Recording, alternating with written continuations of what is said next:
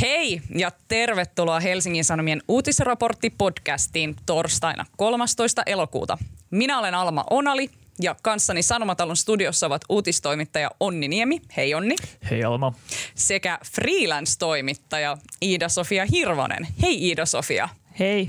Sinulla siis ilmeisesti kesäpesti Hesarilla loppui, mutta Joo. jatkat kuitenkin jossain muodossa töiden tekemistä. Muodossa tai toisessa. Mahtavaa. Ei me Iida-Sofiasta haluttaisi luopua. Tänään meidän aiheina on hallituksen koronapolitiikka, Valko-Venäjän crackdown ja kuuntelijoiden kysymyksiä. Lopuksi vielä puheenaiheita pitkien kiusallisten hiljaisuuksien varalle. Tervetuloa mukaan.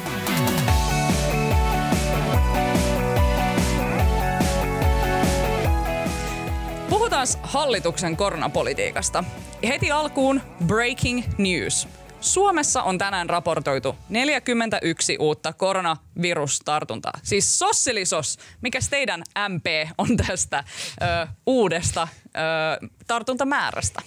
Se oli hieman järkyttävää, kun oletin, onhan tässä ollut monta päivää, on junnannut siinä 22, Pariskymmentä. 17 ja sitten tietää, että kun toi lähtee tuplaantumaan ja jos kehitys on sitä suuntaan, niin vielä ei ole mikään paha tilanne, mutta voi olla kohta. Mm. Alma, ei tämä nyt hyvältä näytä. Ö, voidaanko nyt puhua sitten jo toisesta aallosta? Onko se räntautunut Miksi Suomen kaikki maahan? haluaa tietää, onko tämä toinen aalto? Niin, ja jos se ei ole toinen aalto, niin mikä se sitten on? Nimenomaan. Hei, Se tota, on toista liplatusta, Jep. sellaista pientä värinää sen tota, pandemian pinnalla. Ra- rauhallisessa väreilyä. kesäisessä tyyni-ilmassa. Joo, tämä ei ole toinen aalto, tämä on vasta väreilyä. Öm, torstaina, eli tänään, hallitus antoi uusia suosituksia koronaviruksen torjumiseksi. Öm, täällä tuli tällainen ö, lista toimenpiteitä. Ensinnäkin etätyösuositus ö, palaa, mutta alueellisesti joustavana. Eli tämä etätyösuositus nyt sitten on voimassa Uudellamaalla, Varsinais-Suomessa ja missä muualla? Muistatteko te lainkaan? Joku kolmas maakunta siinä tuli vielä, mutta se meni multa ihan ohi. Sama homma kyllä nyt. Mutta varmaan kaikkialla, missä niitä tartuntoja No just on näin. enimmäkseen, että alueellista tosiaan päätösen tekoa. Just näin, just näin. Varmaan satakunnassa etätyösuositus ihan muuten vaan, ettei tarvitsisi niinku muita ihmisiä katella ja silleen tavata, niin mm. sille ihan sosiaalisista syistä. Sitten tota, ö, Marin ilmoitti tartuntatautiluo, ö, tartuntatautilain mukaisesta toiminnasta rajan ylityspisteillä. Eli käytännössä tämä siis tarkoittaa pelikieltoa ja penalttia kaikille niille, jotka tulee riskimaista Suomeen. Eli siis pakkokaranteenia ja pakkotestausta jopa siis radikaaleimmissa tilanteissa. Ja tämän tavoitteena on ehkäistä tartuntojen leviämistä Suomeen. Ja öö, he sanoivat, että tähän käytetään tällaista liikennevalomallia eri maille. Eli nyt aletaan jakaa maita punaisiin, keltaisiin ja vihreisiin maihin. Mi- m- miten nämä oikein jaottuu ja mitä seurauksia niin kuin eri liikennevaloista nyt sitten tulee? Nehän vaihtelee siis melkein niin kuin päivittäin, että mitkä maat on liikennevaloissa. Mielestäni niin kuin Saksassahan tämä metodi ilmeisesti on ollut käytössä jo aikaisemmin kesällä, että esimerkiksi Suomi on ollut riskimaa jossain vaiheessa, jolloin karanteeni on pakkokaranteeni on asetettu, mutta ei ilmeisesti enää, koska tartuntatapaukset on mennyt alas. Eli että se riippuu varmaan kunkin maan tilanteesta. Mm. Eli käytännössä punaisen riskialueen maista tulevat testataan laajasti ja määrätään ehkä pakkokaranteeniinkin. Keltaisesti se joutuu sitten omaehtoiseen Just. karanteeniin. Eli mm. siinä edelleen tämä vapaaehtoisuus ja oma järki punnitsee. Ja sitten vihreistä maista ei ole mitään mm, tavallaan Mm. sen kummempia seurauksia sitten. Me- Oliko vielä mitään tietoa siitä, että mitkä maat esimerkiksi kuuluu näihin vihreisiin maihin? Mun mielestä Sanna Marin mainitsi lähinnä Suomen siellä tiekkarissa, mutta niinku, että luulisi nyt, että tämä on niinku tavallaan ne maat, mitkä nyt viime aikoina onkin ollut niitä maita, joista ei ole tarvinnut mm. niinku karanteenin jäädä. Tämä kaikki tapahtuu niin nopeasti tällä viikolla, että näitä suosituksia ja muita on annettu, mutta sitten niiden käytännön toteutuksesta niin aika vähän on vielä mitään niin kuin konkreettista annettavaa hallituksella. Niinpä. Plus on niinku ristiriitaisuuksia. Muistan, että jossain vaiheessa oli näitä niinku maiden listoja, niin esimerkiksi että oli, että jotakin Aasian maita, esimerkiksi Japani saisi matkustaa, että on niinku vihreä mm. valo, mutta hehän eivät ota Euroopasta matkustajia vastaan. Et niin, siinä niinku vielä nämä niinku suositukset kautta niinku jokaisen maan omat käytännöt törmää toisiinsa. Mm. No totta. Niinpä, mutta ehkä tuo ihan luonnollista, että vielä ei olla ihan perille käytännön yksityiskohdista. Että. Niinpä. Ja siis yksi ö, suositus tuli vielä lisää ja se on tämä maskisuositus. Tämä paljon penätty ja odotettu maskisuositus. Ää, maskisuositus on nyt sitten voimassa julkisessa liikenteessä ja tilanteissa, joissa lähikontaktien välttäminen ei ole mahdollista. Sekä sitten maskisuositus on voimassa myös ihmisillä, jotka hakeutuvat koronatestiin tai odottavat koronatestinsä tulosta. Mites noi lapset, koska niin oli mun mielestä maskisuositusten ikäraja oli 15, Joo, 15 plus, mutta entä sitten tarkoittaako tämä, että niin kuin lukioissa – oppilaat joutuu käyttämään oppitunnilla maskia. Niin, siis tämähän on nyt iso puheenaihe ja siitä on tämänkin päivän Hesarissa, niin kuin printtihesarissa puhuttu. Tämäkin on mun mielestä vähän sellainen avoin kysymys vielä. Sanotaan nyt näin, että pienemmiltä lapsiltahan se olisi aika kohtuutonta vaatia, että sä istuisit kiltisti koko päivän niin kuin maskinaamalla. Mutta niin sitten taas, että millä tavalla lukioissa sitten, tiedättekö, implementoidaan tätä, että jos joku on vaan sille joku 16-vuotias sille, no en mä jaksa käyttää tätä maskia, niin onko se sitten silleen, että sä et saa osallistua tälle tunnille. Ja se on sitten taas aika silleen niin kuin perusoikeuksien rikkomista, jos sä kiellät jotakin osallistumasta opetukseen esimerkiksi. Mm, niinpä, niinpä. Mutta näitä joku varmaan joku viisas pohtii parhaillaankin. No näitä joku viisas pohtii ja tämä on tietysti vähän niin kuin mun mielestä jännä tämä, tämä koulunkäyntiasia, että, että jotenkin tuntuu, että sellaiset niin kuin suositukset ja tällaiset, että ne menee välillä tosi vaikeiksi. Että nyt Italiassa esimerkiksi, niin siellä on uutisoitu siitä, että kun hallitus on määrännyt, että syyslukukaudella, kun siellä aloitetaan, aloitetaan koulunkäynti, niin lapset ei saisi istua pareittain pulpetissa. Mutta kun Italiassa on perinteisesti istuttu pareittain ja siellä on niitä sellaisia pitkiä kahden hengen pulpetteja, niin nyt siellä niinku oikeasti äh, hallitus oli määrännyt, että nyt syys- syyskuun puolen mennessä pitäisi jostakin kolme miljoonaa uutta yksittäispulpettia saada. No täysin mahdotonta. Siellä on kaikki Italian kouluvälinen valmistajat aivan helisemässä. Ja siellä on jotkut koulut oikeasti silleen, että nyt on varmaan otettava niinku saha kauniiseen käteen. Kyllä. Että sahataan nice. ne pulpetit kahtia, että saadaan ne erikseen. Ja sitten tämä kuulostaa jotenkin siltä, että – et, no onko sillä oikeasti niin suurta väliä, että istuuko se sun vieruskaveri tässä vai niinku metrin päässä sen sahatun pulpetin puolikkaan päässä? Eilähän tuolla niin. A-studiossa Seli Andersson sanoi, että niinku Suomessa tähän niinku sosiaaliseen etänytykseen koulutasolla reagoidaan sillä tavalla, että pidetään niinku se luokka tai se oma ryhmä Just. yhdessä ennen kaikkea ja vältetään sitä, että välitunneilla leikittäisiin muiden luokkien kanssa, että sitten tavallaan on helpompi paikantaa, mm. että jos on joku tartunta mm. luokalla, Kyllä. niin kuulostaa kuitenkin järkevältä, koska mm. ei sen ikäisiä niin kuin saa pidetty kaukana toisistaan jollain niin. ihme pleksilaseilla tai sahoilla tai millään mm. muilla välineillä. Niinpä. Mutta tämä Italian pulpettidilemma on vähän samanlainen kuin tämä koko maskihommakin, että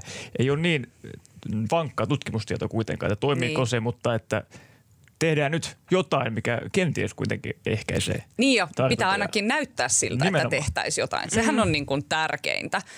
No mitä mieltä te olette näistä hallituksen rajoituksista? Koska mun ensimmäinen reaktio oli se, että okei, että tässä mentiin mun mielestä suht lievällä tasolla kuitenkin. Että kun eilen esimerkiksi Uudesta Seelannista tuli sellaisia uutisia, että kun siellä maan suurimmassa kaupungissa Aucklandissa, jossa on siis 1,6 miljoonaa asukasta noin suurin piirtein, siellä löytyi neljä uutta tartuntaa ja ne oli ensimmäiset neljä tartuntaa sataan kahteen päivään, mitä on paikallisesti löydetty. Niin pääministeri Jacinda Ardern päätti laittaa koko Aucklandin tiukkaan karanteeniin ainakin kolmeksi päiväksi. Eli siellä on nyt kaikki ihmiset pistetty takaisin kotiin, baarit, ravintolat kiinni, kaikki näin neljä tartuntaa. No tänään siellä oli sitten havaittu 14 uutta tartuntaa. Et se on tämä, että tavallaan, että jos se yksikin tyyppi, kello on se tartunta, se lähtee vähän levittämään sitä, niin siitähän se taas niin kuin lähtee käyntiin. Kyllä, kyllä. Mutta mut eikö nämä ole, niin kuin, että tässä on mun mielestä isot tällaiset eroavaisuudet siinä, että mit, mitkä nämä toimenpiteet ja linjat niin kuin on? Kyllä mäkin, kun tänään kuulin tuon niin 41, niin mä ajattelin, että nyt kyllä niin kuin jyrähtää tota, tiukat määräykset. Mutta Se on kun tonni ensi viikolla. Näitä tehdään kuitenkin tämänhetkisen niin kuin lainsäädännön puitteissa, eikä millään poikkeuslailla, että hallitus Just. voisi tulla sanomaan, että nyt sisälle tai poliisi mm. hakee pois sieltä kadulta, mm. vaan että ne on niin kuin alueellisia viranomaisten säädöksiä sitten hallitusten suositusten mukaisesti, mitä tehdään, mikä onkin sitten niin kuin entistä mielenkiintoisempaa, että millaisia päätöksiä ja millaisilla poliittisilla perusteilla sitten alueella tehdään ja mitkä niin kuin tahot siinä sitten niin kuin vaikuttaa, että kuinka paljon esimerkiksi lääkäreillä on siinä niin kuin, tai THL niin kuin päätösvaltaa ja kuinka paljon jollain kunnallispolitiikalla tai tämmöisellä. Mm. Mm. Kyllä, kyllä. Vähän tuntuu ehkä, että ihmiset odottaisi, että sieltä just päättäjiltä tulisi niitä tiukkoja mm. tämmöisiä ohjeita, suosituksia, kuinka toimia. Mm. Vaikka tietysti he ovat, niin kuin, ei, he voi tehdä niitä, niin kuin Sanna Marin tässä monta kertaa toistellut, että niin, tämä on viranomaispäätös, että, mm. että hallitus ei voi – näitä asioita päättää. On tässä tämmöinen outo ristiriitainen tilanne, kun samaan aikaan on se niin kuin testauskapasiteetti on ihan äärirajoilla ja ihmiset joutuu joka tapauksessa ole pitkiä aikoja silleen eristäytyneinä muista mm. ihmisistä, mutta sitten samalla kaikki pyörii ikään kuin normaalisti. Niin, kyllä se on se uusi normaali. tota, mutta tämähän on nimenomaan ollut mielenkiintoinen viikko, koska t- täällä on ollut poliittista draamaa taas Suomen maassa tämän viikon aikana. Niin kuin Onni äsken sanoit, niin ihmisethän myös ehkä olisi kaivannut jotain myös vähän tiukempaa linjaa ja sitähän me alkuviikosta saatiin, kun, kun perhe- ja peruspalveluministeri Krista Kiuru veteli tiukkoja linjoja tiedotustilaisuudessa. Tähän väliin mä haluaisin heittää pienen suosituksen siitä, että politiikan staramme Marko Junkkari kirjoitti Kiurusta tosi hyvän analyysin Hesariin. Eli mä suosittelen lukemaan sen jutun. Siinä Junkkari kuvailee Kiurun ja Marinin erityislaatuista suhdetta. Ja älkää huoliko kuulijat, ihan kohta se Marko tulee takaisin tänne studioon ja saatte sitten kunnon analyysiä näistä hallitusjutuista. Mutta siis alkuviikosta Kiuru sanoi, tiedotustilaisuudessa, että riskimaista tuleville ihmisille halutaan pakkokaranteenia ja pakkotestausta. Ja tämä johtuu siitä, että ihmiset eivät ole noudattaneet omaehtoista karanteenia. Nyt on tullut paljon tartuntatapauksia just esimerkiksi Balkanista saapuvien matkustajien joukossa.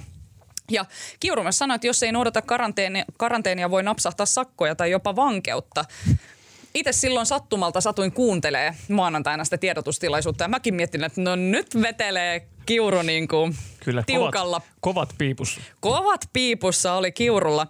No, ne Kiurun tiukat setit herätti tietysti sit myös kysymyksiä. Muun muassa oikeusministeri ja sitten elinkeinoministeri Lintilä kommentoivat, että nämä Kiurun puheet on vähän outoja ja että mistään tällaisesta ei ole sovittu ja että ei hallitus voi tehdä näitä päätöksiä, koska kysehän just ei ollut siitä, että hallitus voisi tehdä näitä päätöksiä, vaan viranomaiset voi määrätä pakkotestaukseen ja karanteeniin. Mutta sanoko Kiuru oikeastaan, että se on hallitus, joka vaatii pakkokaranteeniin? Koska Kiuru sanoi näin. Olemme tänään tulleet omassa hallintokunnassani siihen päätökseen, että jatkossa tartuntatautiviranomaiset määräävät tartuntatautilain mukaisen karanteenin kaikille riskimaista tuleville. Tämä päätös on kova. Ymmärrän hyvin, että me olemme ottaneet kovat piippuun miten tämä pitäisi tulkita, koska eihän hän sano, että hallitus määrää karanteeni, vaan hän sanoi, että tartuntatautiviranomaiset määrää tartuntatautilain mukaisen karanteenin. Miksi se puhuu sitten näistä meistä, jotka olemme mm. ottaneet kovat piippuun? Tarkoittaako tämä niin kuin tähän on mielestäni Junkkari siinä kirjoittikin, että tämä on tämmöistä politikointia, että niin kuin otetaan se niin kuin tiukka autoritäärinen rooli tässä, että, että mm. me toimimme nyt tässä todella yhdessä niin kuin tiukan linjan mukaisesti. Mm. Kyllä. Ehkäpä sitten. Niin, ja ainakin kansa tulkitsi tämän hyvin laajasti. Ja kaikki tulkitsevat tämän niin, että, että tässä nyt Kiurun johdolla otetaan ne kovat piippuja. Mutta kyllä mediakin tässä hommaa teki, kyllä, että kun kyllä. heti oli iltasanomien vankeutta. Joo, kyllä vaan. Mediakin, mediakin kyllä tarttui tietysti tähän, ja, mutta aika nopeasti myös oikeusoppineet riensivät sitten puuttumaan peli, että eihän tämä voi näin mennä, että ministeri Kiuru näitä tämmöisiä säädöksiä määräilee. Joo, äh, mutta sitten mä just mietin sitä, että eikö se ole vaan hyvä, että hallitus ilmaisee, että tällaisten asioiden silmällä pitäminen olisi nyt suotavaa. Totta kai, totta kai. Mutta just kuten Sanna Marin Aastudessa eilen sanoi, niin, niin hänkin sanoi, että Kiuru olisi voinut olla viestinnässä hieman selkeämpi, ettei tätä väärää mielikuvaa olisi päässyt syntymään. Niin, koska tässä on sitten nähty just, että kun heräsi tätä hämminkiä, että ministerit sitten kommentoivat toisen ministerin sanomisia ja puuhia ja sanoivat, että no tämä nyt on jotenkin aivan outoa ja tällaisesta ei ole sovittu, niin sehän herättää sellaisen kuvan niin kuin siitä, että hallituksen sisällä ei ole kaikki ihan niin kuin reilassa tai sille, että, että siellä on jonkinlaista eripuraa nyt tai jotain jännitteitä. Et, ja sitten mä mietin sitä, että onko tosiaan kyse siitä vai oliko kyse vain siitä, että Kiuru oli jälleen kerran hieman sooloileva viestinnässään ja sen takia merkitykset muuttuvat. Mm, toi on hyvä kysymys kyllä, mutta... Mutta kyllä... tilannetta on korjailtu nyt sitten.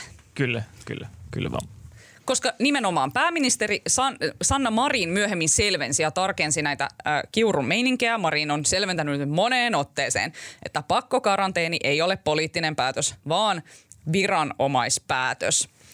Kuulitteko muuten A-studiossa, kuinka tota, toimittaja puhutteli häntä rouva pääministerinä?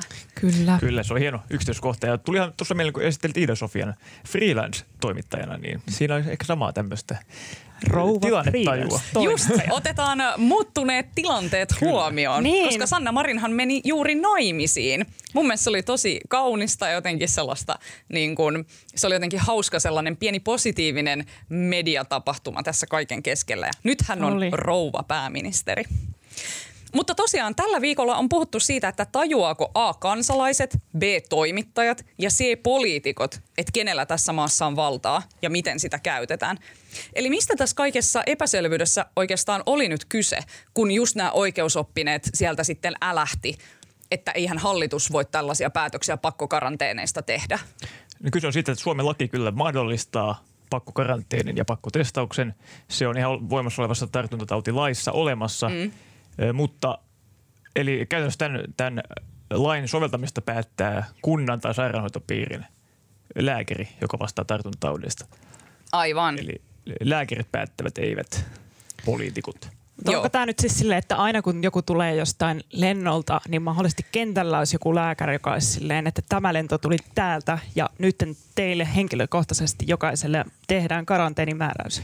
Jos oikein, oikein ymmärsin, niin kaikki että pitäisi soveltaa aina niin yksilöihin tapauskohtaisesti, mikä olisi tietysti vaikeaa, jos tulee lennollinen potentiaalisia koronapotilaita Suomeen, mutta en muista kuka se oli, mutta joku oikeusoppilas sitä kuitenkin sanoi, että tässä voitaisiin myös kyllä ottaa tämmöinen massa Oikeuskansleri Joo. Tuomas Pöysti Tuomas on Pöysti. sanonut, että viranomaiset voivat määrätä myös isompia ihmisryhmiä karanteeniin, mm. jos vaikka lennolla on ollut oirehtiva ihmisiä, koska niin. aikaisemmin tosiaan äh, erät oikeusoppineet äh, kritisoivat sitä, että tällaisia pakkokeinoja kun käytetään, niin se pitäisi jokaisen niin kuin yksilön kohdalla arvioida erikseen niin, se tarve. Mutta niin siinähän ö, sitten meidän kaikki tartuntatautilääkärit on tuolla, tiettykö, niin kuin lentokentillä sille Yötä ihmettelemässä, päivää. että kun nämä Kreikasta tulijat nyt tulee takas, niin mitäs näille nyt mm. pitäisi tehdä? Haastatellaan jokaista joku visiirin takaa sitten, Kyllä. että no ketäs tapasit, mitäs puuhasit? niin siinähän ei ole myöskään mitään järkeä. Mutta hei, sen sijaan, onko järkeä pakko karanteeneissa ja pakko testauksissa? Mitä olette mieltä? No jos se suositus ei riitä niin kuin selvästikin, ei, niin kuin riitä, ei riitä. Niin kuin, tavallaan ihmisiä moralisoimatta, mutta tavallaan kaikki puhuu jostain tällaisesta, että no just tätä Suomen kesää ei voi jättää väliin, että tulin juuri riskimaasta, mutta pakko päästä bilettään jonnekin, missä on riskiryhmäläisiä vaikkapa jonnekin sukujuhliin tai häihin tai jonnekin muualle, niin tota, että ehkä se pakkokaranteeni vaikka sitä ei täysin pystyttäisi valvomaan, niin on ihan tarpeeksi vahva viesti siitä. Mm. Aika monessa maassa kuitenkin sellainen on käytössä, niin en mä tiedä miksi tavallaan Suomessa tämä niinku pitäisi olla silleen, että no mieti tilannetta itse.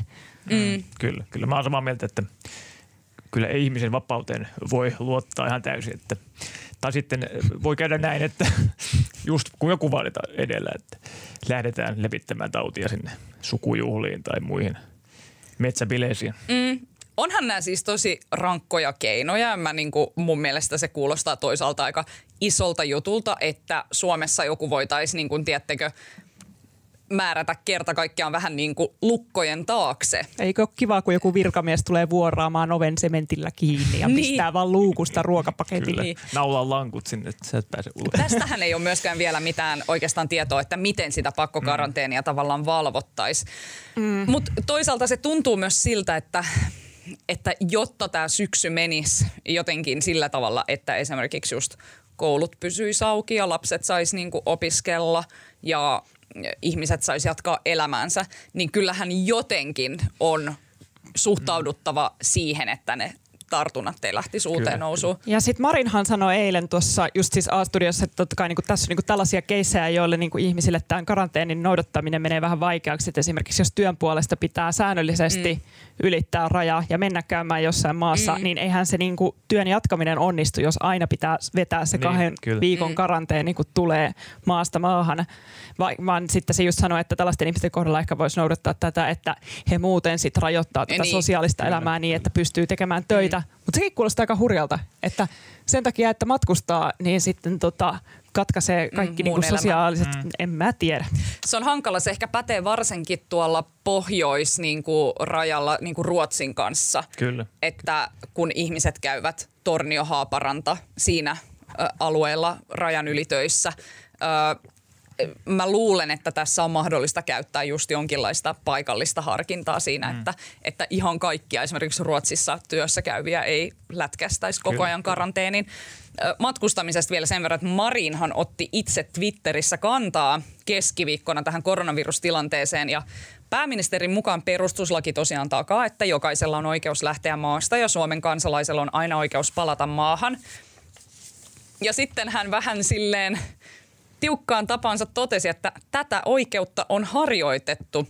Osa on matkustanut myös korkean tautitilanteen maihin. Laskun maksamme me kaikki.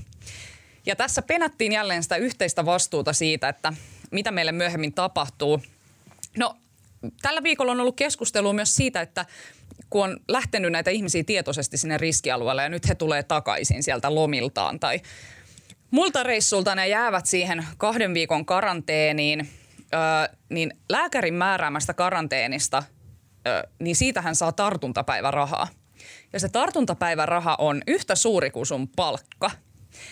Ja nyt ministeritkin ovat ottaneet tähän kantaa ja he ovat sanoneet, että heidän mielestään ei kuulosta oikeudenmukaiselta se, että tietoisesti riskialueelle lähtenyt lomailija saisi tulla takaisin ja jäädä vielä kotiin kahdeksi viikoksi täydellä palkalla sen jälkeen tämän karanteenin takia mitä se Osmo Soinin vaara sanoi, että hurlum hei loman jälkeen saa toisen hurlum hei loman valtion raho. Kyllä, no pehmeä lasku arkiin, että niin. lomalta. Kelpaisi kyllä aika harvoin tuollaista päivärahaa saa, niin mm. tavallaan, että ehkä voisi ottaa riskin mm. ja lähteä pikkumatkalle. Kyllä.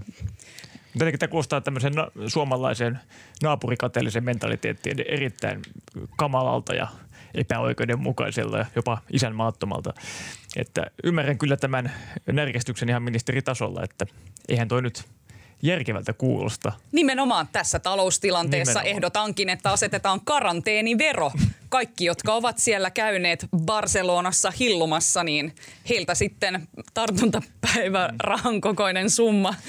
Kaksi viikkoa palkatonta ja palkat vaikka johonkin yhteiseen maskikeräykseen vähävaraisille. Kyllä. Mutta toki kun elämme oikeusvaltiossa, niin laki on kaikkien kohdalla sama olit sitten ollut missään lomailemassa. Eli saa nähdä, tuleeko tähän lakimuutosta vai sitten epäilen kyllä itse, että pakkokaranteenia ei tule voimaan. Ehkä tämänkin takia, että olisi aika vaikeaa sitten tulkita tai ratkaista tämmöisiä ongelmakohtia. Mm. Niin, niin. Ö, tuleeko vielä mieleen jotain tästä hallituksen? Mä, mä, mä ajattelin, että voitaisiko me vähän vielä puhua tästä, ö, mitä Matti Vanhanen tällä viikolla sanoi. Iida-Sofia, sä tiedät tästä vähän enemmän. Siis sehän sanoi, että toiseen aaltoon ei tosiaan ole varaa periaatteessa. Mm. Siis talousvaikutusten vuoksi ei, niin kuin, ei ole varaa laittaa yhteiskuntaa enää uudestaan kiinni, mikä mm. myös vähän niin kuin hämmentää, että pidetäänkö nyt niin kuin yhteiskuntaa väkisin auki, niin, niin kun tavallaan tässä on niin kuin kaksi, kaksi niin kuin jotenkin, vähän niin kuin voi hyvin verrata tätä, että samaan aikaan lehdissä ma- mainostetaan, että lähde matkalle, tässä matkatarjous. Niin. Ja samaan aikaan joku hallituksen tyyppi sanoo siellä lehden sivulla, että, että älä lähde matkalle. Että siinä on niin kuin enkeli ja piru toisella olkapäällä ja sitten tavallaan ihmisiä houkutellaan eri suuntiin. Matti Vanhasen enkeli Mutta, tässä? Matti, Matti Vanhanen. On Jumala. ei, ei, ei. mutta siis tavallaan just, että jos hän haluaa pitää yhteiskunnan auki sen takia, että ei ole varaa toiseen aaltoon, niin sehän johtaa siihen, että Matti Matti Vanhanen on demoni, joka yrittää saada ihmiset näihin kaupallisiin houkutuksiin, jonka jälkeen on niin hyvin kotimaan vaikea. kaupallisiin houkutuksiin, niin. huom. Mm. Kotimaan, mutta jos yhteiskuntaa Kyllä. pidetään auki, eli matkamyyjät myy matkoja ulkomaille, mm. niin no joo. Mutta täytyy sanoa, että se Uuden-Seelannin ennätyksellinen 102 ö, tar, niin kuin tartuntavapaan päivän ketju niin on saavutettu kerta kaikkiaan sillä, että Uudesta Seelannista ei ole ollut mitään asiaa mihinkään – eikä kenelläkään muulla ole ollut oikeastaan paljon mitään asiaa uuteen Seelantiin. Mm. Paitsi jos on tullut ulkomailta ihmisiä, mutta nekin on sitten heti asetettu karanteeniin ja eristetty. Että siellä oli niin kuin näiden sadan kahden päivän aikana niin matkustajista, jotka on tullut uuteen Seelantiin, niin niiden joukossa on ollut 22 tartuntaa, mutta heidät on tosiaan heti eristetty ja niin kuin pistetty lukkojen taakse. Ta- että mutta onhan se nyt hirvittävää, jos talous ei kestä sitä, että yhteiskunta joudutaan laittaa turvallisuuden nimissä silleen kiinni, että niin kuin miten niin sitä varaa ei ole. Niin. Mm, kyllä, kyllä. Niin luulisin, että tässä kuitenkin niin. ihmisten terveys menisi kaiken edelle lopulta niin. ja todennäköisesti meneekin, mutta... Ja sitähän Marin on sanonut, että mm. rahaa kyllä riittää. Koronaviruksen niin. hoitamiseen rahaa kyllä riittää. Ja tässä ehkä nähdään se myös, että hallituksen sisällä niin yhä vaan on pieniä tällaisia erimielisyyksiä esimerkiksi, miten nämä talousasiat pitäisi hoitaa. Että keskusta ja SDP vähän ehkä eri kyllä. linjoilla. Ja varmasti kunnallisella tasolla sama juttu, että yksi kaverini sanoi juuri, että todennäköisesti niissä kunnissa, joissa kokoomus päättää, niin yhteiskuntaa kyllä pidetään auki mahdollisimman paljon, koska niin kuin talous tulee ehkä ennen muita arvoja. Mutta se jää niin kuin nähtäväksi, että millaisia ideologisia vääntöjä tässä tehdään ja se varmaan kannattaa kaikkien pitää myös mielessä, että niin kuin kaikki päätökset eivät ole itsestäänselvyyksiä. Niin siis mitä tämä muuten nyt siis, mä en oikeasti tiedä mitä tämä tarkoittaa, että nyt kun se päätäntävalta näistä toimista oikeasti on enemmän siellä niin kuin kunnallistasolla, mm. niin tarkoittaako tästä, että joku Kouvolan kunnallisvaltuusto niin kuin päättää, että miten Kouvolassa koronavirustilannetta hoidetaan. Ja se on niin kuin ainakin yksi niin saakelin riitasa porukka, että mä en tiedä saadaanko siellä niin kuin mitään päätöksiä ikinä aikaiseksi. Joo ja kyllähän Marin kovasti niin kuin vetosi kuntiin, että kyllä sitä niin kuin, että kaikki niin kuin koronan hoitamiseen liittyvät kulut ja vaikka mm. testaaminen, niin ne kyllä niin kuin tullaan Lähetetään maksamaan, sitten hallitukselle. maksamaan takas, mutta sitten jos sieltäkin tulee ristiriitaista viestiä, että ei ole varaa tähän, niin... Mm, Eli kuka nyt päättää Kenen, vas, kenen on vastuu? Ei kenenkään, kaikkien ja meidän. Mistä, mistä rahat ja kenen on vastuu? Niin, niin. Hyviä rahat. kysymyksiä. Erinomaisia kysymyksiä. Ihan perinteinen uutisraporttimeininki. Enemmän kysymyksiä kuin vastauksia. Siirrytään seuraavan aiheeseen, mikä on siis Valko-Venäjän mayhem. Ö, Olemme aikaisemmin jo tässä podcastissa puhuneet valko MULAK-periaatteen mukaisesti, eli Make Uutisraportti Less America-Centered – ja jatkamme, koska valko tilanne on vain tiivistynyt tämän viikon aikana. valko siis käytiin vaalit viime sunnuntaina ja sehän meni ihan päin helvettiä. Eli valko istuva presidentti Alexander Lukashenka voitti sunnuntain vaalit ylivoimaisesti saamalla noin 80 prosentin kannatuksen. Ja oppositio sekä useat länsimaat ovat ilmaisseet epäilynsä siitä, että vaalit olivat vilpilliset. No tästä ei varmaan ole epäilystäkään. Vladimir Putin sen sijaan on onnitellut Lukashenkaa voitosta ja tukensa Lukashenkalle ovat osoittaneet myös muun muassa Kiina, Kazakstan, Uzbekistan, Moldova ja Azerbaidsan. Juuri siis se seura, missä mikä tahansa demokraattinen valtio haluaisi olla.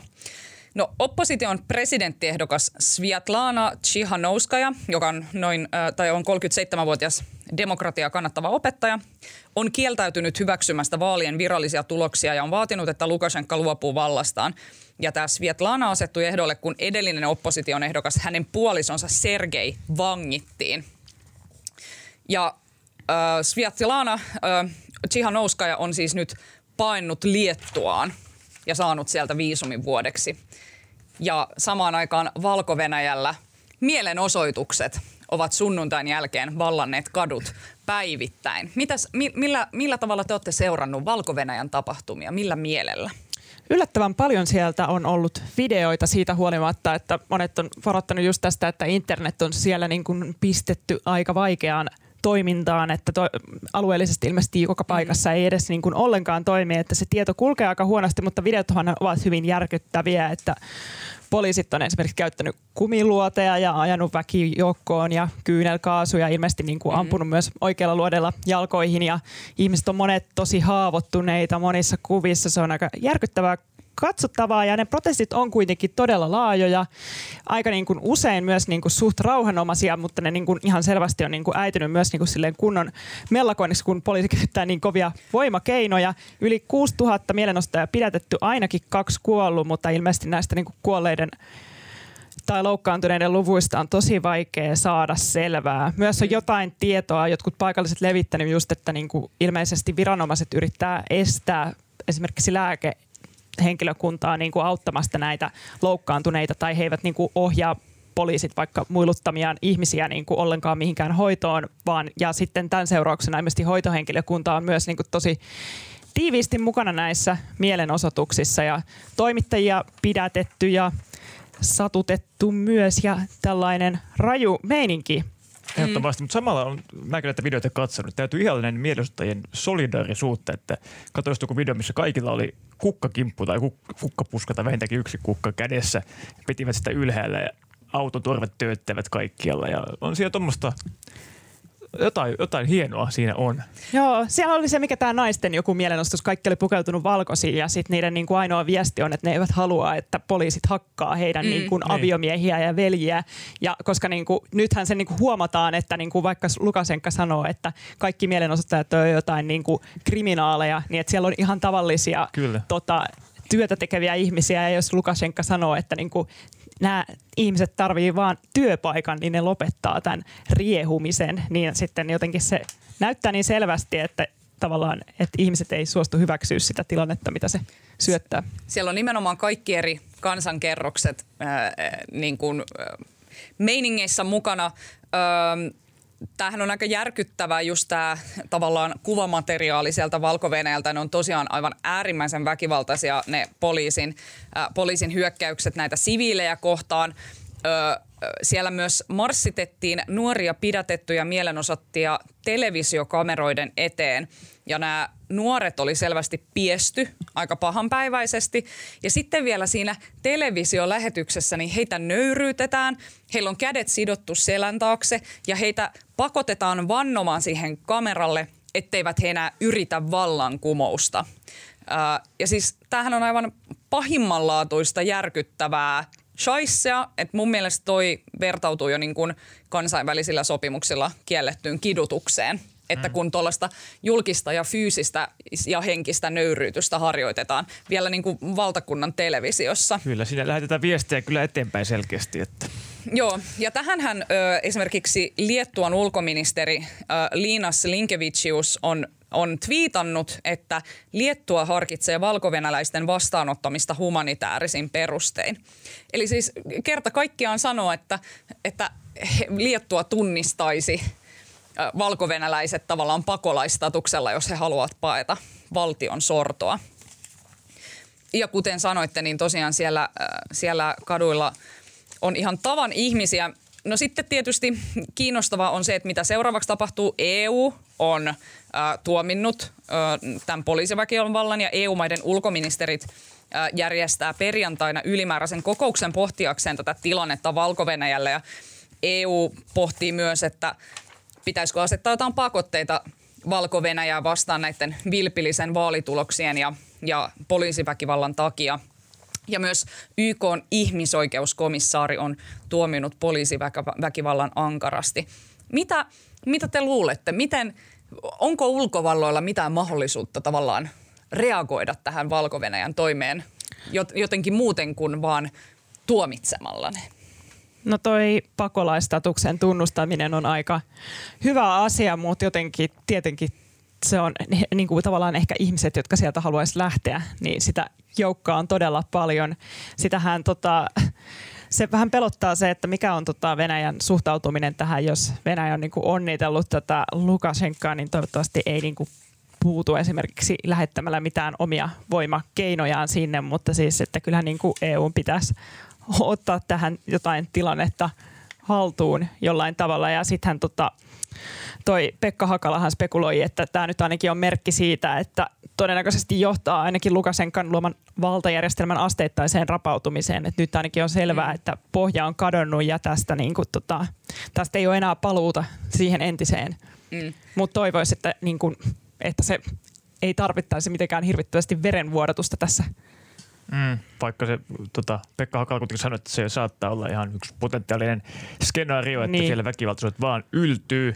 Ja analyysissaan Pekka Hakala vertasi Minskiä 2020 Kiovaan 2014, eli voisiko tilanne olla samanlainen kuin Ukrainassa ja voisiko se äityä siihen, että Venäjä lähettää näitä tunnuksettomia sotilaitaan mm. sinne? Mitä luulette? No kun mun mielestä toisaalta myöskään tässä valko tapauksessa ei ole niinkään kyse esimerkiksi jostain niin kuin Venäjän vallasta niinkään. Lukashenkahan on ollut aika kriittinen itse asiassa Venäjää vastaan viime aikoina ja se itsenäisyys on siellä mm. tosi tärkeä kysymys. Mutta niin että ei valko mun mielestä samalla tavalla ole sellaista, Ukrainassa oli kuitenkin sellainen selkeä niin kuin kansanliike, mutta niin valko on enemmän sellainen, että jengi on vaan kyllästynyt Lukashenkaan ja sitten tavallaan halutaan, että sinne tulisi joku sen tilalle, mutta tavallaan se, että – kuka se on, niin eihän sillä ole niin paljon väliä. Tämä Svietlana Tsihanouskaja, joka paketin sinne Liettua, joka oli tämä oppositioehdokas, hmm. niin hän, hän on minkäänlainen liikkeen niin kuin johtohahmo tai millään tavalla inspiroiva tyyppi, vaan se on vaan sellainen muikkeli, jonka mies äh, pidätettiin ja sitten hänet tavallaan vähän niin kuin nostettiin siihen sen äijän tilalle ja siitä tuli vaan sellainen yksi ehdokas, jonka taakse kaikki Lukashenkan vastustajat pysty mm, kokoontumaan, mutta eihän sillä niinku Sviatlanalla esimerkiksi varmaan mitään sen kummempaa omaa ohjelmaa tai ideaa niin kuin ole, että miten asioiden pitäisi ei, olla. Ei varmasti, mutta en usko, että Venäjä katsoisi kovin hyvällä sitä, jos tuolla Valko-Venäjällä rupeaisi demokratia maistumaan. Niin, toisaalta sitten taas, että, että jos yksi tyyppi vaihtuu siellä ää, niin kuin päädyssä, niin mm. tarkoittaako se, että kuinka niin, suurta niin, niin kuin järjestelmällistä mm. muutosta siellä oikeasti Kyllä, kyllä. voi Mutta niin jos sitten lähtisi tämmöinen kehitys niin. käyntiin ja Valko-Venäjä lähentyisi EUn kanssa ja se on vaikeassa niin, paikassa. Kyllä se on tavallaan ei voi... varmasti kyllä tätä suottaisi. Niin on se tavallaan jotenkin poliittisesti melkein voimakkaampaa, että kyseessä ei ole mikään niin kuin välttämättä ideologisesti motivoitunut kansanliike, vaan niin, tällainen niin kuin nyt riittää. Just. Tämä, tämä mm. tota, kuitenkin siihen liittyy niin paljon tätä, niin kuin, että Lukashenka oikeasti on myös niin kuin laiminlyönyt ihmisiä mm. näissä Kyllä. koronahoitamisessa ja mm. Niin kuin monessa muussa asiassa, niin se, että jos niin kuin ylipäätään saan joku, joka niin kuin lupaa, että nyt niin kuin jotenkin tätä muutetaan demokraattisemmaksi tai jotenkin mm. inhimillisemmäksi, niin. niin se on jo niin kuin aika riittävää varmastikin mm. tiettyyn pisteeseen asti. Mutta mikä on niin kuin mielenkiintoista, että sehän niin kuin tämä Svietlana, niin tota, että ihmiset esimerkiksi ei suostu huutamaan hänen nimeään vaikka mm. kaduilla, koska ne ei niin kuin tavallaan edes halua henkilöidä sitä siihen, vaan niin kuin, että se on myös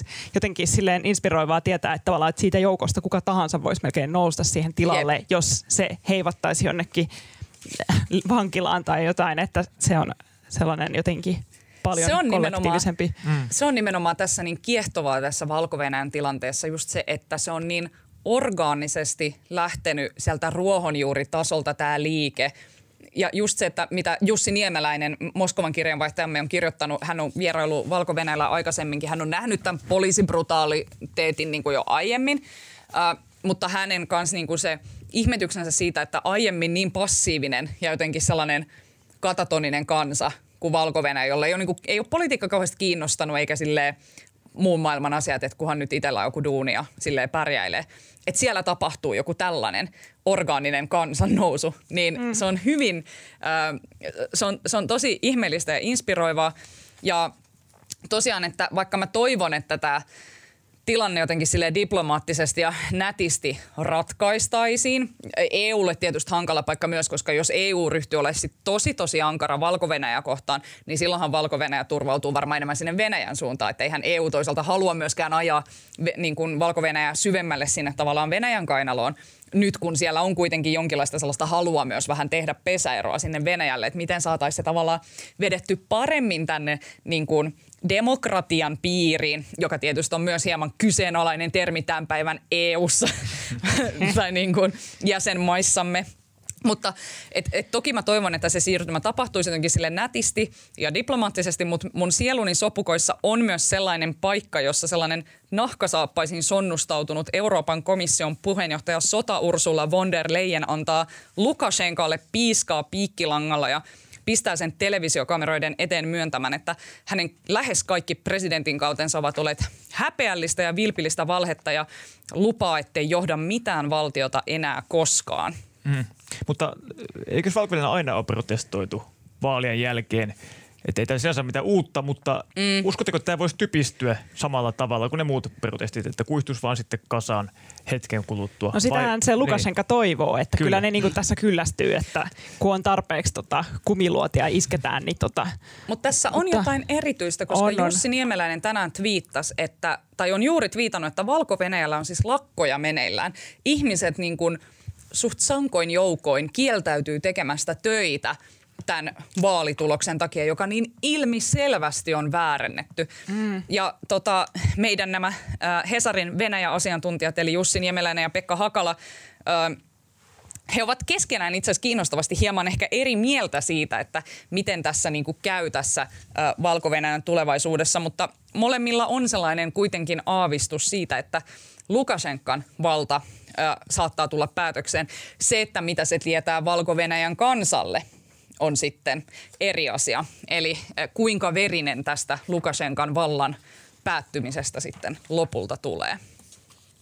Hei, Seurataan, mitä valko tapahtuu, mutta siirrytään meidän viimeiseen osioon, jossa vastaamme yhä kuuntelijoiden kysymyksiin, jotka jäivät yli viime kerralta. Nämä on aivan mainioita ja haluaisinkin aloittaa Pernio Santerilan kysymyksellä, kuinka pitkä on kiusallisen pitkä hiljaisuus? No asiasta on tehty ihan tutkimusta. Helsingin yliopiston suomen kielen opiskelija Anne Luopa käsitteli maisteritutkielmassaan vuonna 2016 keskustelutaukoja ja puhujien keinoja, joilla näistä selvitään. Ja tämän tutkielman nimi on Kiusallinen hiljaisuus, keskustelutauot ja puhujien keinot selvitä niistä kasvokkaiskeskusteluissa. Luopan aineisto koostui nauhoitetuista kasvokkaisista keskusteluista, eli ihan aitoja keskustelutilanteita. Mm. Ja yhdessä esimerkissä, eli kaksi ihmistä puhuu, sitten aihe on loppuun, mennään kenties sivupoluille, toiselle sivupolulle. Mutta sitten kun tämä aihe on lopulta tyhjentynyt ja on aika ottaa uusi aihe esiin, niin tässä siirtymävaiheessa, eli keskustelutauossa, meni yhdessä, yhdellä kerralla 11,3 sekuntia. Ja Luopa ei ota tutkimuksessa kantaa, että kokivatko puhujat nämä keskustelutauot kiusallisina, mutta jos keskustelutauko katko keskustelussa kestää yli 10 sekuntia, niin sen on pakko olla kiusallista.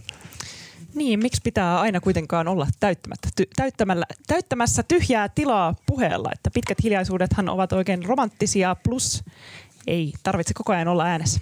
Paitsi podcastissa pitää olla. Podcastissa Joo. jokainen hiljaisuus on liikaa. Se on totta, että mä oon samaa mieltä. Tai siis mähän itse en tavallaan ehkä koe hiljaisuuksia niin kiusallisena ja mä nautin oikeastaan sen seuraamisesta, kuinka kauan muut kestää kiusallisia hiljaisuuksia ja miten he siihen sitten reagoivat. Mulla ei ole mitään ongelmaa olla vain hiljaa ja sille sietää sitä, mutta sitten muilla tulee sitä sellaista, että no juu, no sillä tavalla sitten niin, juu. Kyllä. Ja tää, tää yksi... kuin Jussi halla tuolla paneelikeskustelussa. Mm. Siis yksi strategia just selvitä näistä keskustelutauosta tämän tutkivan mukaan oli tämmöiset täytesanat, No niin, justiinsa. Juu, no niin. Eiköhän nyt sitten siirrytä seuraavaan kysymykseen. Kyllä, siirrytään seuraavaan kysymykseen, joka on Jussi Ruokomäen kysymys. Elämäsi pahin moka. Miten pääsit siitä yli? Jos et päässyt, niin miten pääsisit?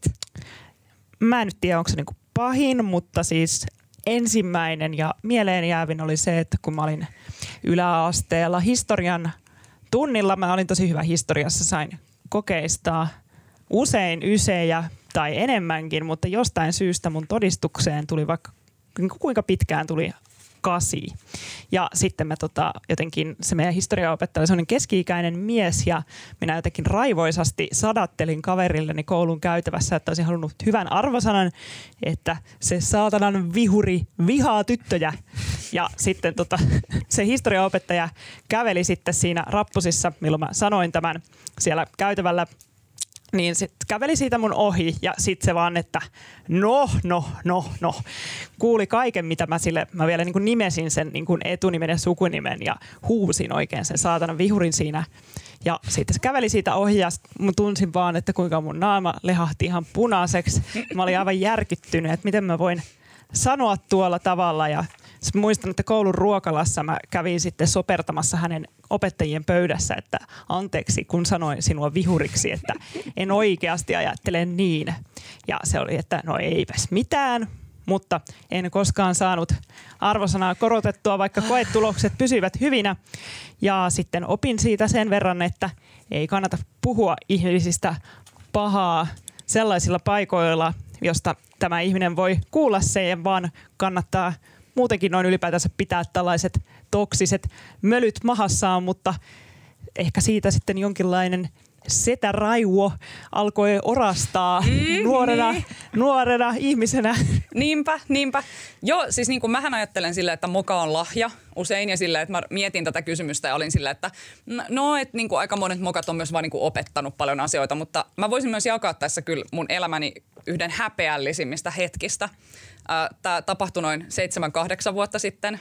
Olin ollut matkalla Liettuassa Kaunasissa ystäväni kanssa.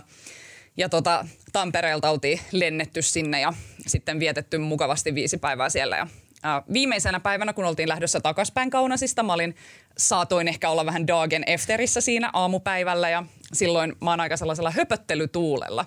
Ja tota, hypättiin siinä sitten hostelin edestä paikallisbussiin ja minä sitten siinä väsyneenä pohdiskelin kaikenlaisia asioita ääneen siinä ystävälleni ja varmaan pohdiskelin siinä jotain lihantuotannon eettisyyttä ja muuta, kun seuraavalla pysäkillä kyytiin nousee sellainen valtava, tiettäkö, sellainen liettualainen karpaasi, tiettäkö, sille niin kuin varmaan kaksi metriä pitkä ja sille päästä varpaisi tatuoitu sellainen ihan hillitön hanksi ja silloin kun Muay Thai kassi, niin kuin, tiettäkö, kainalossa ja todella sellainen iso ja lihaksikas tyyppi ja se seisoo siinä mun edessä siinä bussissa ja mä katson sitä tyyppiä ja mä sanon mun kaverille, että kato nyt tätäkin jätkää, että sehän on ihan täyttä lihaa, että sehän on pelkkää lihasta, että mieti josta tosta sen hauiksesta niin leikkaisi tollasen siipaleen ja paistaisi sen niin pannulla, että vitsi mikä täysliha pihvi se olisi, että sehän olisi niin kuin, se olisi niin kuin rotukarjan lihaa ja varmaan jos noin korvannipukatkin sipulien kanssa paistaisi, varmaan maistuisi ihan pekonilta ja jotain muuta siinä sitten hekumoina hänen syömisestään. Ja Apua. sitten hetken päästä viereisellä penkkirivillä sellainen nainen selvällä suomen kielellä sanoo tälle henkilölle, että no niin nyt tästä vapautetaan paikka, sä voit tulla istumaan tähän. Se äijä vaan, juu, kävele siihen viereisille Todella. penkeille istumaan. Miten Oli... se loppumatka meni? No se loppumatka meni heidän kanssaan samalla lennolla takaisin Tampereelle asti. Ja mä, mä, en siis, mä harvoin koen häpeää, mutta silloin mä, niinku, mä, mä, mä, mä niinku oikeasti mä, mun sydämi pysähtyy. Et valmistunut mitään maustesseosta siellä lentokentän penkissä. Että. Siis herreistä, sinänsähän mä en sanonut mitään pahaa pahaa, mutta niin kuin, niin kuin vähintään arveluttavaa. Ja, ja mä totesin, että pääsin tästä yli, no en tiedä olenko päässyt vieläkään tästä yli. Jos joku ihminen tunnistaa itsensä tästä kuvauksesta, niin haluan pahoitella, pahoitella tätä aiheuttamaani kummallista tilannetta. Siis tämä on tosi vaikea kysymys. Mä oon niin. kaksi viikkoa pohtinut tätä kysymystä, enkä ole keksinyt mitään. Tai että, koska ihmiset toimivat niin, että – että kaikki tämmöiset häpeällisten nolot asiat, ne hautautuu sinne alitajunnan pohjamutiin. Mm. Joidenkin aivot toimivat niin. Jotkut taas niin. miettii niitä joka ikinen hetki Akin, niiden niin hereillä oloajasta. Et, tai totta kai niin mullakin joka päivä tulee semmoista keskiraskasta mukailua harjoitettua, mutta ei mulla ole mitään tämmöisiä näin meheviä storia jaettavaksi. Mä oon pahoillani. Ei se mitään, mennään seuraavan kysymykseen. Sä oot vaan hyvä ihminen. Niinpä parempi kuin me. Päivi Turunen kysyy, jos voisit matkustaa ajassa taaksepäin esim. keskiajalle, minkä nykyajan keksinnön osaisit bygata pystyyn esim. TV, sähkölamppu, auto ja omilla tiedoillasi. Oletetaan myös, että sinua kuunneltaisiin ilman roviolla polttamista ja saisit tehdä projektin loppuun. No, minä ja sukupolveni edustajat tulemme siis täysin tumpeloita rakentamaan mitään. Emme me osaa rakentaa saati korjata yhtään mitään tuossa niin kuin iso isämme, jotka rakensivat omat talonsa. Ja tämän maan. Tämän maan, nimenomaan. nimenomaan. E, koska meillä me palveluyhteiskunnassa ja tämmöiset asiat ostetaan ammattilaisilta. Mutta totta, jos keskellä joutuisin, niin ottaisin siihen laitteeseen mukaan läppärini koska jos jotain osaan tehdä, niin osaan tehdä timanttisen Spotify-listan. Ja voisimme sen kuninkaan kanssa siellä linnan pihamaalla sitten kuunnella italialaista diskomusiikkia 1980-luvun alusta. Ihanaa. Ja sitten eh, minä pääsisinkin jo päästäni eroon varmasti mestaus lavalla tuota pikaa. Mä en tiedä, miten järisyttävällä tavalla toi muuttaisi niin kuitenkin myöhempää historian kulkua, kun yhtäkkiä joku, niin kuin, tiedättekö, Ludwig VII olisi silleen niin kuin disco musicin pauloihin joutumassa. Mitä siitä Varmaan hyvä suunta olisi muuttunut niin. maailma. Hmm. Mullakin on niin vähän saman suuntaista, että mä en tosiaan ole mikään hyvä nikkaroimaan mitään, mutta mä osaan soittaa erilaisia soittimia ja mulla on hyvä musiikkimuisti, eli mä voisin todennäköisesti soittaa tätä tulevaisuuden musiikkia heille heidän vanhoilla koneillaan ja tai siis näillä soittimillaan jollain luutulla ja tämmöisillä ja sitten mä voisin viihdyttää ihmisiä ja, tota, ja niin kuin näyttää heille jotain uutta. Upeeta.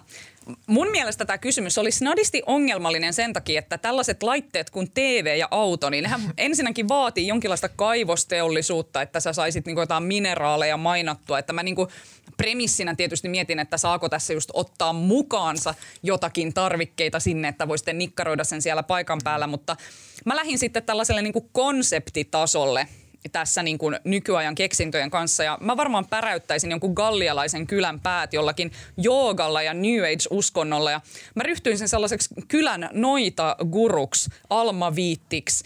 Ja sit mä voisin pistää myös pystyyn sellaisen saviastioista mukautetun tuppervaare pyramidihuijauksen – ja kyllä mä seiskaluokalla rakensin ovikellon, että jos mä tarpeeksi tylsistyisin, niin varmaan mä sellaisenkin sitten tempaisisin jostakin. No se kupari pitäisi vaikka louhia jostain, mutta juu.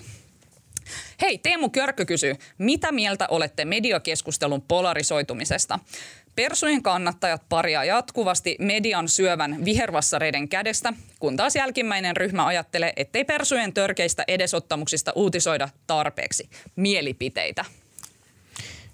No ehkä minusta kyse ei ole niinkään mediakeskustelun polarisoitumista, vaan siitä, että yhteiskunta polarisoituu ja syntyy mm. nämä kaksi ääripäätä, jota media sitten todellisuudessa heijastelee.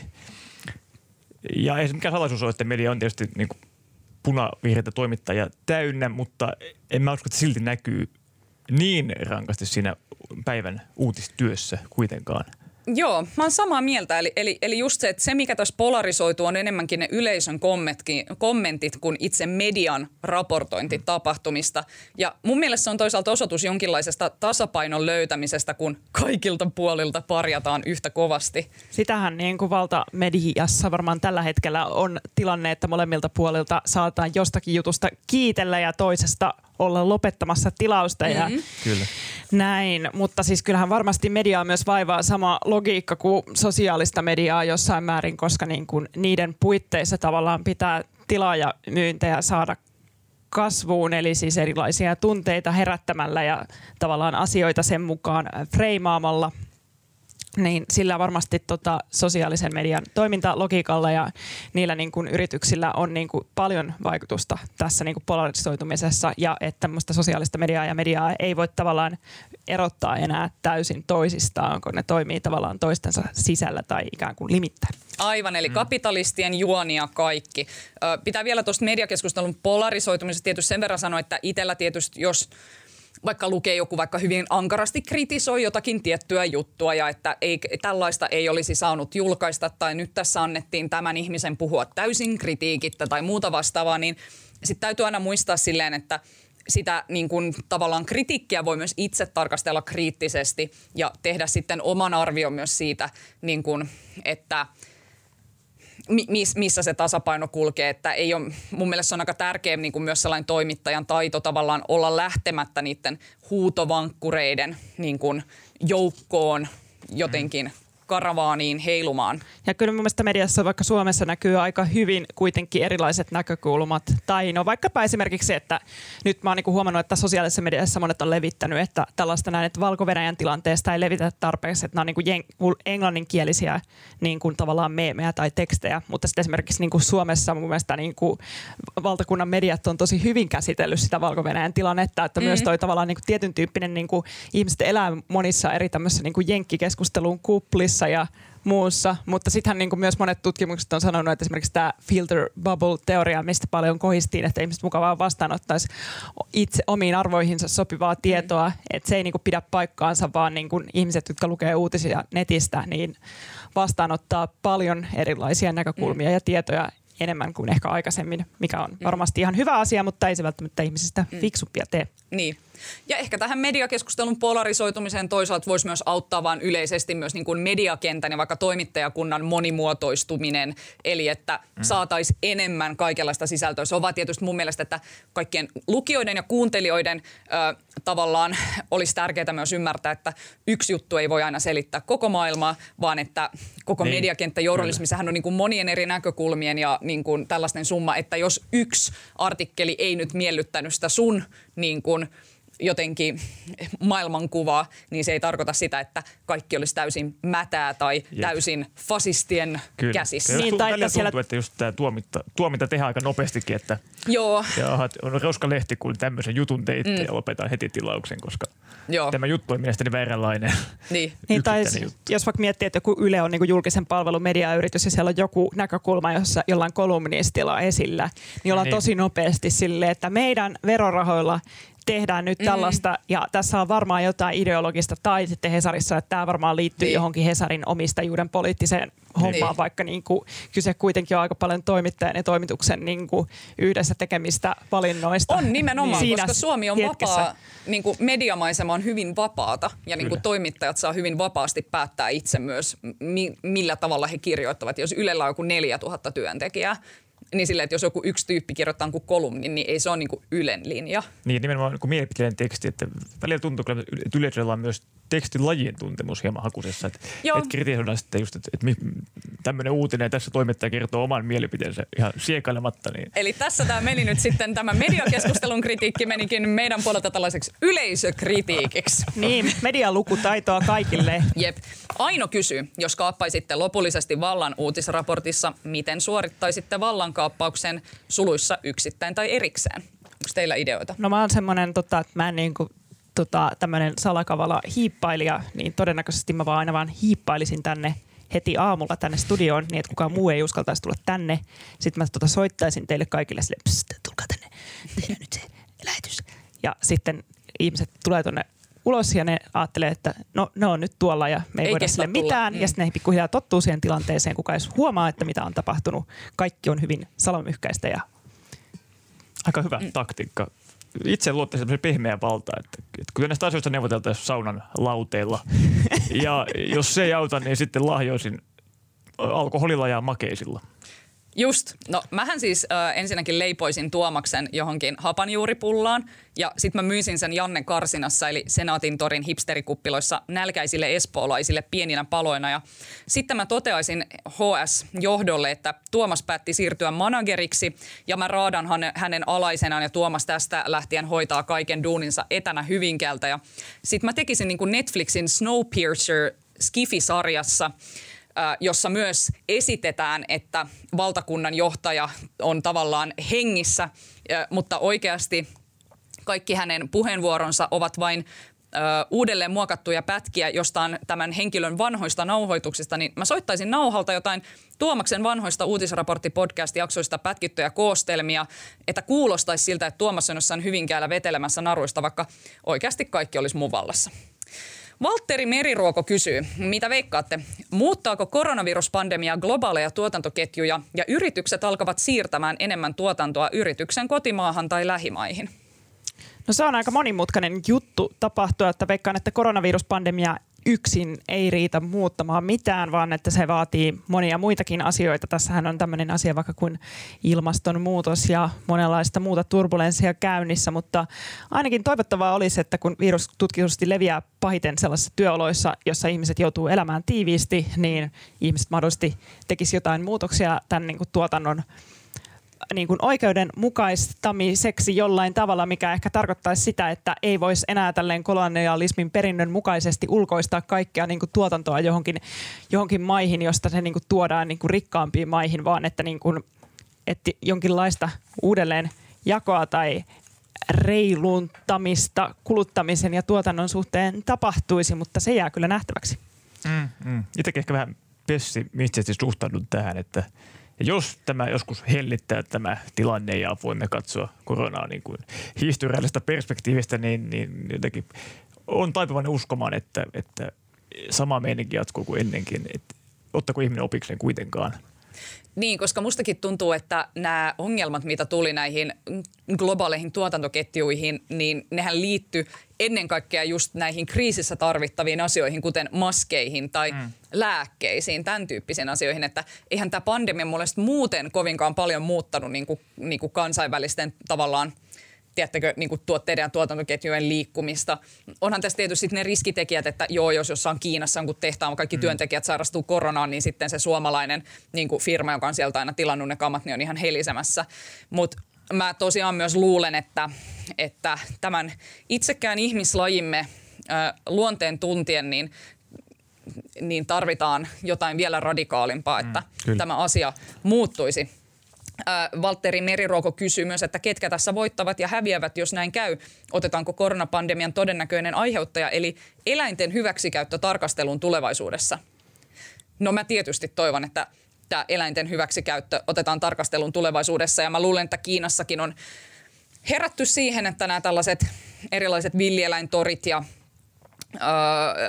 mä haluaisin uskoa, että Afrikassa myös Ebola, Ebola-epidemioiden puhkeamiset jotenkin muuttaisi sitä ihmisen ja eläimen suhdetta, joka tällä hetkellä on siis tietysti sellainen, että ihminen hyväksikäyttäjä alistaa, alistaa näitä toisenlajisia ystäviämme. Mutta jälleen kerran, kuinka optimisesti voi suhtautua ihmislajiin, en tiedä. Hmm. Uskotteko, että koronavirus on tehty laboratoriossa? En usko. En kyllä minäkään. 3D-printa tuolla Oodissa. Sehän se Suomen oli. Maalla. Sehän se oli se Suomen koronavirus Oodista lähtöisin. Atte kysyy, onko teillä tapana pitää hirvikivääriä työhuoneenne seinällä pahimman varalta? Mikäs kysymys tuo on? Mä just mietin, että onko tämä viittaus jonkin populaarikulttuuriseen kohteeseen tai johonkin, mä en niinku ymmärrä, mutta ei ole. Aina on kovat piipussa, mutta tota, mulla on työhuoneellani kotona suurin uhka, kaksi kotikissaa ja niihin riittää kyllä pienemmät, pienemmät pienemmän kalibrin aseet. Just. Öm, Valtteri Törmänen kysyy myös, että montako hapanjuurileipää Tuomas on leiponut kesän aikana – No itsehän, mä en, mehän, mehän ei siis tiedetä, koska me ei olla asiaa Tuomakselta kysytty, mutta mä veikkaan, että Tuomaksen hapanjuuri-intoilu päättyi about siinä vaiheessa, kun äh, Suomen koronarajoituksia purettiin. Niin kuin niin monella muullakin kotileipurilla tänä keväänä. Ehkä sillä on kesällä ollut parempaa tekemistä kuin niin. leipoa. Olette täysin väärässä, nimittäin muutama tunti sitten Instagramiin tuli Tuomas Peltomäeltä kuva leivästä – Ai niin, ja sitten mä muistan, että se jossain kyllä hekumoi siitä, että kuinka kesällä, kun lämpötilat muuttuu ja kaikki, että se on muuttanut myös niitä leivontaolosuhteita hänen kotonaan. Apua. Eli siellä ei varmaan olekaan muuta kuin leivottu näitä. Kuule, Valtteri Törmänen, mä luulen, että mm. Tuomas ei ole muuta tehnytkään. Onko se on lopettanut bodaamiseen vaan leipon. Jep. Onko korona tehty Tuomaksen kotilaboratoriossa, keittiössä? Ehkä on. Juuso Viita kysyy, mikä on isoin eläin, jonka saatte teipattua kiinni lampputolppaan? En, en kyllä eläimiä mihinkään teippaa. Tämä on hyvä kysymys, mutta niin miksi sitä pitäisi teipata lampputolppiin? tai että ei se ole ikävää. Teippihän kuitenkin, se on, etenkin se on karvanen eläin, niin se on varmaan tuottaa hirveätä tuskaa, kun sitä pitäisi ottaa pois sitä teippiä. Joo, mutta ei, t- t- tässä ei ole nyt kyse siitä, että onko se eettisesti oikein, vaan siitä, että mitkä on teidän henkilökohtaiset kyvyt. Nyt jotain arviota kehii. Öö, fasani. Okei, okay, joo. Mm, no en mä, en mä tiedä. Ehkä mielellään jonkun sit isomman eläimen jonkun tota... Onko se hevosen kokoinen ankka? Ehkä se hevosen kokoinen anka voisi laittaa. Se on tota... pysyvällä teipillä, että se ei pääse ikinä irti siitä Jep. terrorisoimaan kylää. Ossi Koskelainen kysyy, milloin puhutte elimettömästä ruumiista? No nyt puhutaan. Se on tota, kysehän on siis äh, Gilles Deleuzein äh, ranskalaisen filosofin tai siis oikeastaan teatteritaiteilija Antonin Artaudin kehittämästä käsitteestä – Artaud kirjoitti äh, radionäytelmässään tällä tavalla, että When you will have made him a body without organs, then you will have delivered him from all his automatic reactions and restored him to his true freedom. Eli kyse on periaatteessa mm. rajapinnasta, johon sitten erilaiset koneistot, jotka tuottaa vaikka halua tai ideologioita, kytkeytyy. Eli sitten mitä Dölö kirjoittaa, että mitä tavallaan keholle tai ihmiselle tapahtuu, kun esimerkiksi psykoanalyysin, kapitalismin, TMS-tuottama koodaus pystytään jotenkin ikään kuin poistamaan tai näkemään energian virta ilman niiden vaikutusta, niin jäljelle jää keho, joka voi ymmärtää, mitä kaikkea voikaan oikeastaan tehdä, joka perustuu taas sitten spinotsalaiseen käsitykseen siitä, että että ihmisillä on rajattomanta potentiaalisia ja piilossa olevia kykyjä joiden tota, kapasiteetista tai siitä, että mihin keho pystyy, niin ihmisellä ei edes ole tietoa. Eli kyse on tavallaan potentiaalin laajenemista. Mutta eikö ihminen ole kaikkialla vapaa ja silti kahleissa? Niin. mä itse asiassa innostuin tästä, koska olen itse suuri Dölösin ihmettelijä ja mä itse asiassa odotan itse henkilökohtaisesti tällaista Dölösin kahden käsitteen yhdistymistä itsessäni, eli tämän elimettömän ruumiin ja sitten sellaisen juurakkomaisen eli risomaattisen tiedon rakentumista. Deleuze ja Gattari on kehittänyt tällaisen siis teorian siitä, kuinka tieto voisi silleen ei-hierarkkisesti tavallaan jonkin juurakon tai verkoston tavoin ää, jotenkin silleen monipuolisesti ää, yhdistyä ää, tavallaan ympäristön sisällä olennosta toiseen. Ja mun unelmissa musta tulee sitten sellainen valaistunut delösiläinen jäkälä, joka vaan harmonisesti ja ei-hierarkkisesti saa tietoa ympäriltään. Siinä meidän pieni filosofinen hetki tässä. Meillä seuraavan kysymyksen, se on Untamolta. Miten asemoitte oman roolinne mediakentällä?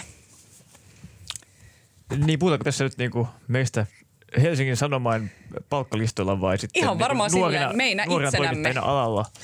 Saat itse määritellä. No, no jos puhutaan niin kuin Helsingin Sanomien kontekstissa, mm. niin, niin tota, olen kuitenkin muutamassa pienemmässä lehdessä työskennellyt ennen, niin onhan tässä yleisö hieman suurempi kuin jossakin paikallislehdissä ja siinä mielessä vastuu on toki myös yhtäläinen. Eli, eli täytyy, täytyy ottaa huomioon tämä mm. seikka, mutta siinä kyllä on myös sopettanut tosi paljon enemmän. Mm. Joo, mä kyllä ehkä lähdin, koska munkin eka ajatus oli, että no mähän olen vaan tällainen rivitoimittaja muiden joukossa. Mm. Uh, Mutta sitten mm, toki Helsingin Sanomien ulkomaan toimittajana ymmärrän myös, että on mulla sellaista tietynlaista valtaa siinä koneiston sisällä, koska mä saan tosi itsenäisesti tehdä töitä ja päätöksiä siitä, että mistä asioista mä kirjoitan ja millä tavalla mä niistä kirjoitan. Ja esimerkiksi viime vuonna mun rooli uh, sen päättämisessä, että mitä Hesarissa kerrotaan esimerkiksi Virosta, oli todella iso, kun työskentelin Baltian avustajana. Että taidankin perua tämän alun vaatimattomuuden ja sanoa, että mähän olen todellinen mediamymmeli. Joo, hyvä. Mulla on myös niin kuin vaihtunut tavallaan rooli aika paljonkin tässä vuosien saatossa vähän niin kuin tilanteen mukaan, joten en ole ehkä halukas niin kuin lyömään sitä lukkoon, mutta viime aikoina varmaan viimeisen parin vuoden sisään tehnyt enemmän sellaisia feature-tyyppisiä ja ehkä vähän esseistisiä juttuja, etenkin jostain kulttuurista ja erilaista niin kuin ilmiöistä.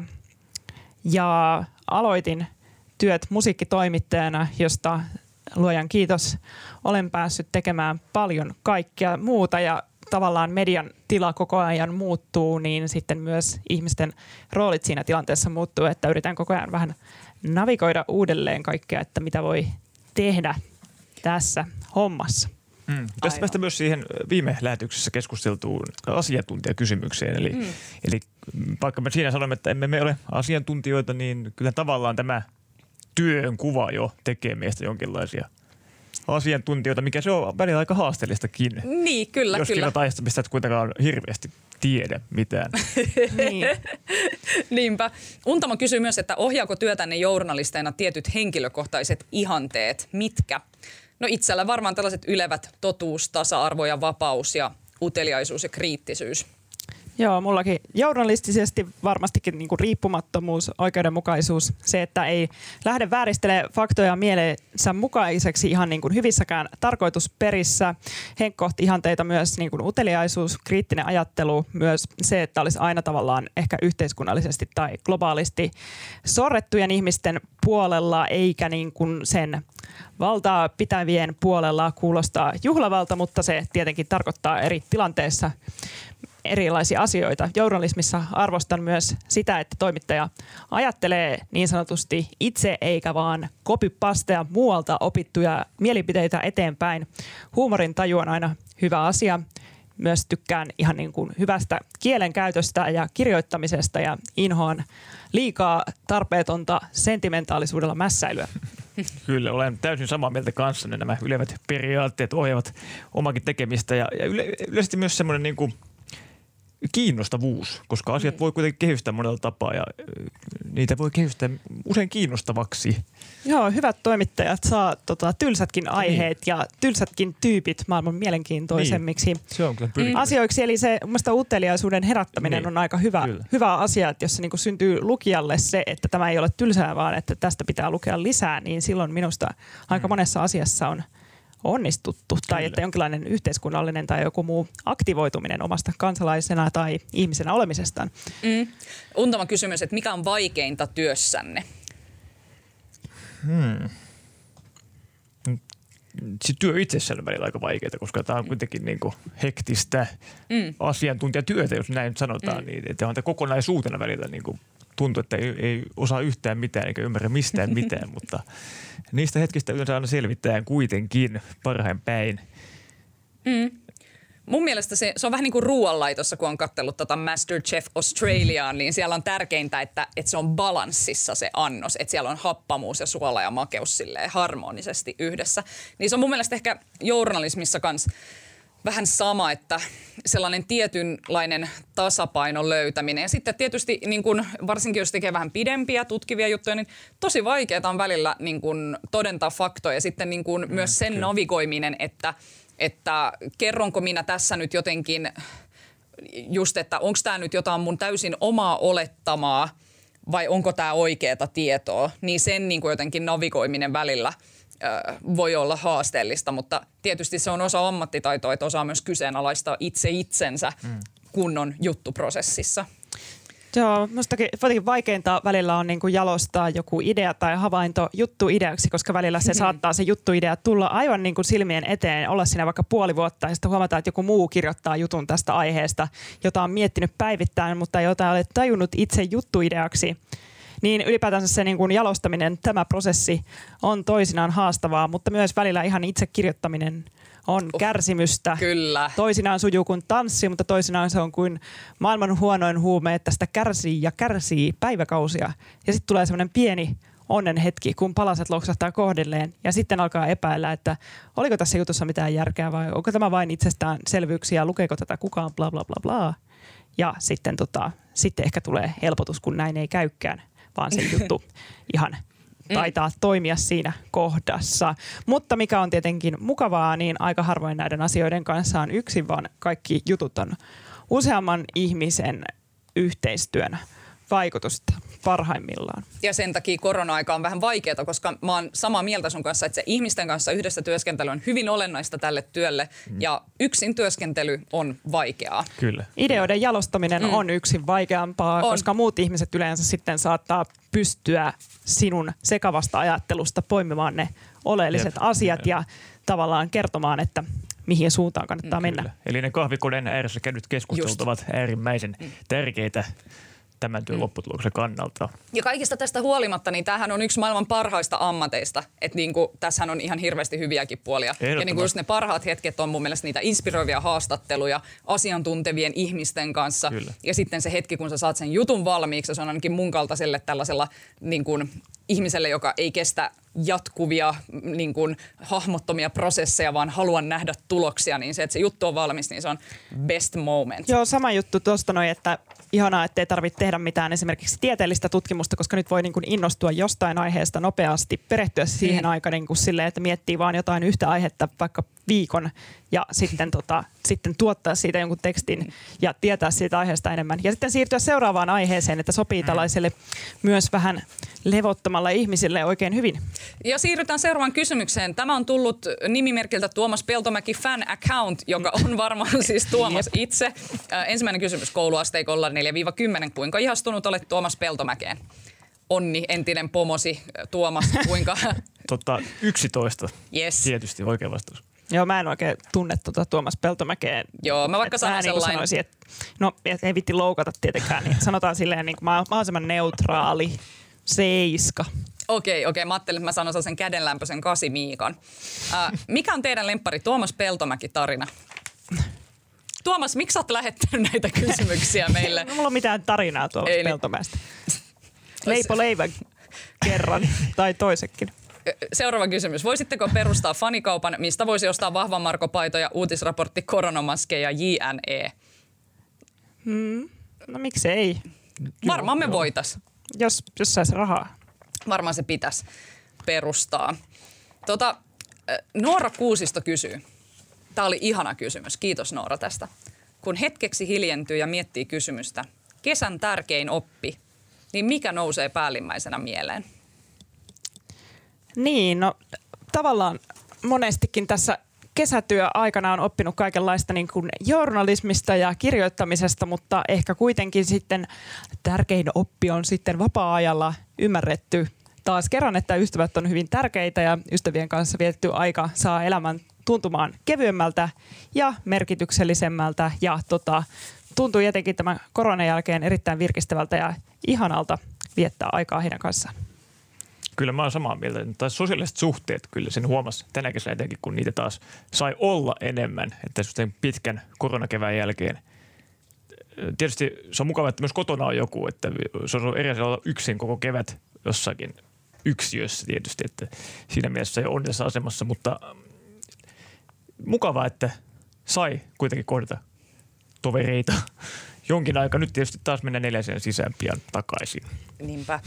Mä olen teidän kanssa samaa mieltä, mutta mulle ehkä tärkein oppi oli kevään ja kesän aikana se, että aina ei tarvi juosta joka paikkaan tai olla suorittamassa 24-7 jotakin asioita ja ää, täyttää kalenteriaan kaikenlaisilla menoilla, vaan välillä on ihan hyvä myös rauhoittua ja todeta, että voi olla tyytyväinen elämänsä, vaikka ei olisi sadassa paikassa samaan aikaan. No, kyllä tämä mun mielenrauha on vähän rikkoutunut tässä sitä mukaan, kun rajoituksia on purettu, mutta mä haluaisin uskoa, että jonkinlaista pientä mielenrauhaa myös ää, tämä ää, koronakevät on tuonut minulle. Mennään sitten suosituksiin. Tota, mitäs, mitäs Iida-Sofia, mitä sulla on ää, mielen päällä tällä viikolla? No siis äh, hyviä elokuvia on nyt erittäin paljon esityksessä. Ehkä sen takia, että kun uusia leffoja ei juuri hirveästi valmistu, niin sitten näytetään erinomaisia vanhoja, aika obskuurejakin elokuvia. Eli tota, tällä viikolla, viikonloppuna ja ilmeisesti vielä ensi viikon maanantaina näytetään japanilainen animaatio nimeltä Akira, joka sijoittuu kätevästi vuoteen 2019. Vähän niin kuin tällaisessa kaosmaisessa tilassa olevaan Tokioon, jossa sitten tota, yrit, on niin kuin semmoinen maailmanlopun meininki ja tavallaan uuden synty kaiken kaauksen keskellä. Se on hyvin kaunis elokuva. Olen nähnyt sen tietokoneelta, mutta nyt tästä esitetään 4K-versio Orionissa sekä Finkinon IMAX-salissa. Ja vaikka mä Orionista tykkään, niin on kyllä pakko saada – Multiplex Finkino elämys hinnalla millä hyvänsä ja sen näkemistä odotan, ellei joku aluehallintovirasto päätä pistää kaikkea elokuvanäytäntöä jäihin. Mm.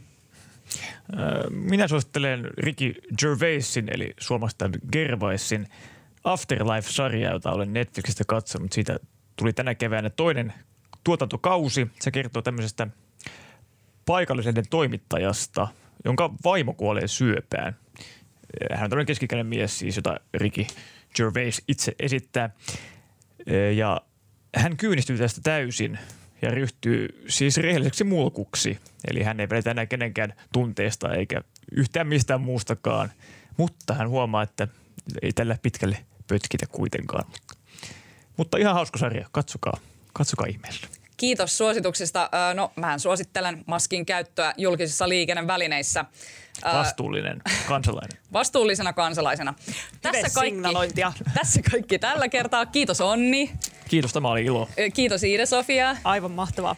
Kaiken äänen ja kivan meille tekee tänään Janne Elkki. Ja laittakaa meille kaikkea söpöä ja kivaa palautetta at uutisraporttia. Me kesätiimin kanssa nähdään sitten teidän kanssa vielä kerran ensi viikolla.